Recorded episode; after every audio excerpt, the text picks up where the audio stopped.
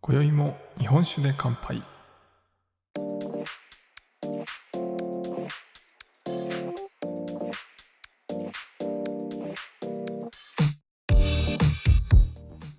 福岡の聞き酒師こと杉玉がお送りする酒林ラジオこの番組では毎回ちょっとだけ日本酒の楽しみ方や銘柄をご紹介しながら日本酒の美味しく楽しい入り口へご案内するための情報をお届けしております今回のテーマは辛口を言い換えた方が伝わりやすかったりする辛いの定義です。はい、というわけで皆様いかがお過ごしでしょうか？杉玉です。えー梅雨もだいぶ終わってきたのかなと思ってたらめちゃくちゃ雨が降って福岡の方もね結構被災された方もいらっしゃったり皆さん大丈夫でしたでしょうか？僕はね幸い何もなかったんですけどまああの大雨ね、最近結構雨がすごいので、皆さんもね、身の回り気をつけていただければと思うんですけど、まあ、本当になんか急に降って雷も鳴り始めてみたいな変な天気がね、続いてますが、まああの、早くこういう天気をね、通り過ぎて、まあ夏本、それが終わればね、夏本番っていう感じかなと思っておりますが、まあ夏は夏でね、ちょっと暑いので、えー熱中症とかね、そっちにも気をつけいただければと思います。さて、今回はですね、えーまあ、辛口を言い換えた方が伝わりやすかったりするっていうことなんですけど、まあ、ふとね、あの、先日、えー会社の飲み会でですね、あの日本酒を飲みに行ったりしたんですけど、まあ、その時に一緒に行った方が、あの、辛口の日本酒が好きだということで、あの、そういう系を、まあ僕がね、日本酒好きだっていうのをご存知だったんで、あの、そういうのを、えー頼んでほしいということをオーダーいただいてですね、まあ僕があの店員さんにその好みを伝えてオーダーするっていう場面があったんですけど、その方が言ってたのが、その辛口が好きだと。で、純米系が好きだと。で、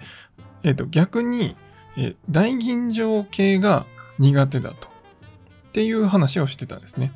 で、大吟醸系の何が嫌かっていうと、その香りとか、結構ね、えっと、そういうフルーティーな香りとか、そういうのじゃなくて、もうちょっとこうお米感があったりとか、まあそういうこう落ち着いた方が好きなんだっていう話を聞いたんですよね。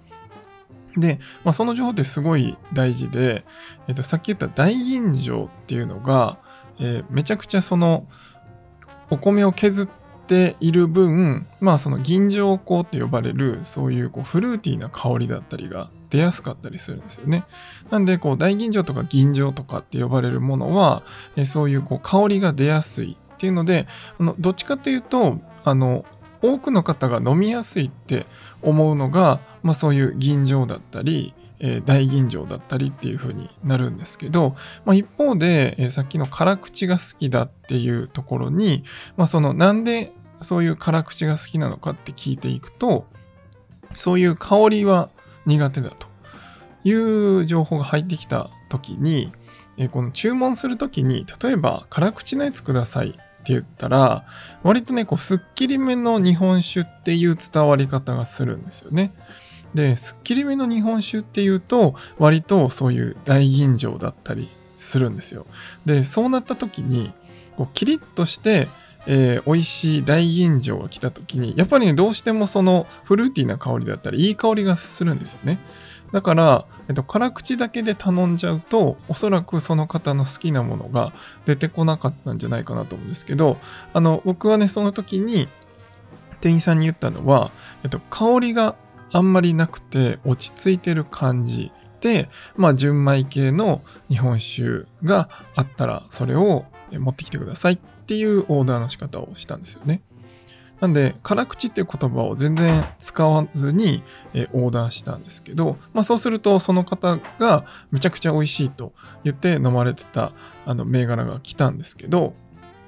まあ、あの、その時に来たのは山の井っていうやつとか、あとは、えっと、会津娘だったかなとかが来たんですけど、まあそういうこう、あの選んで持ってきてくださるあのお店だったんで、あのすごいみんな満足して帰ったんですけど、まあ、そういうふうにね、こう辛いの定義って結構難しいなと思っています。で先週ね、あの、葉っぱ子さんの根掘り葉掘り日本酒トークの時に、ちょっとその辛口っていう話が出たんで、今日このテーマにしたんですけど、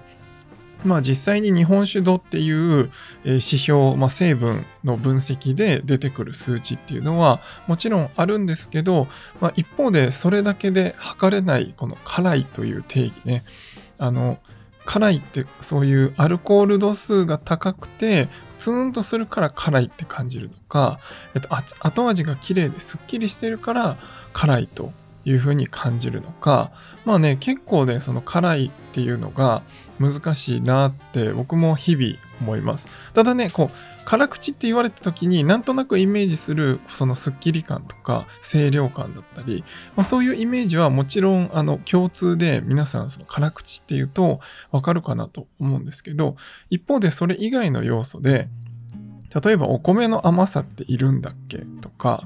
えー、その香り、フルーティーな香りって言ったんだっけとか、あとはこう酸味があっていいんだっけ。結構ね、この酸味があるとこう爽やかな感じになって、まあ、美味しい、飲みやすい日本酒だったりするので、そういうのをね、まあそこを辛口、それだけで酸味があったから辛口ってはならないんですけど、そういうこうアルコール感のこうキリッとした感じと、その酸味がくっついて、こうすっきり感じるという風な辛口もあったりするんですよね。だから、まあそういう意味でいくと、さっきのあの一緒に行った方のね、あの、明確な、なんていうんですかね、こっちは苦手でこっちは好きみたいなのが、あの自分の中で言語化できてると、すごく頼みやすくなるかなと思います。まあね、あの、辛口っていう、淡麗辛口っていう言葉は、やっぱり新潟の方の、こう、すっきりした、あの、一世を風靡したね、八海山だったり、え腰の完売だったり、え久保田だったり、まあそういった銘柄のイメージから、その、淡麗辛口イコール、こう、キリッとしてるみたいな、そういうイメージがね、あの、全国に浸透したっていうのは、もちろんなんかイメージがつきやすいんでいいなと思うんですけど、一方で最近はね、日本酒がかなり多様化していて、本当にあの、一個辛口って言っても、あの、幅がね、めちゃくちゃあるので、まあそういう意味ではやっぱりこう、自分の好きなタイプ、もしくは逆に自分の苦手だったなと思ったタイプっていうのをこう思い出してもらって、なんかそれってどこが嫌だったんだっけとか、どこが好きだったんだっけっていうのをぜひメモして、あと、えー、その銘柄ですね、も、えー、覚えておいて、1個でもいいので覚えておいていただけると、例えば苦手だったタイプ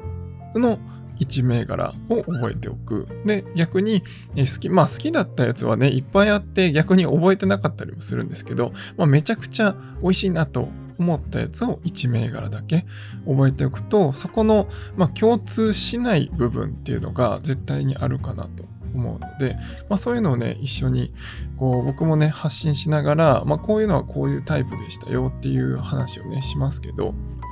まあ、大体辛口のタイプって、僕が言ってるモダンとかクラシックの中でも、えー、ライト、モダンライトとかクラシックライトのタイプに当たるんですけど、まあ、そのライトの中でも幅があるし、モダンなのかクラシックなのかっていうのでも香りがあるのか、えー、もうちょっと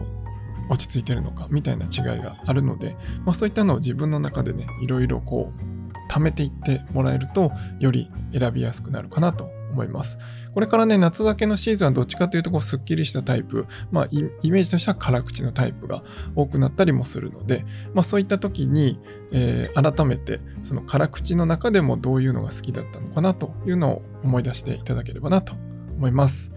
はい、というわけで今回は辛口についてお話しさせていただきました。で最後に、えー、コメントなどもね、えー、皆さんたくさんいつもありがとうございます。で、定期的にね、コメント紹介のコーナーもやっていきたいなと思います。採用された方にはですね、番組オリジナルステッカーをプレゼントしておりますので、YouTube やスタンド FM のコメント欄、もしくは概要欄の応募フォームから楽しいコメントをお待ちしております。ということで、以上にしたいと思います。酒ピース、お酒のご縁で人がつながり、平和な日常に楽しみを。お相手は、酒林ラジオパーソナリティ杉玉がお送りしました。また次回の配信でお会いしましょう。良い夜をお過ごしください。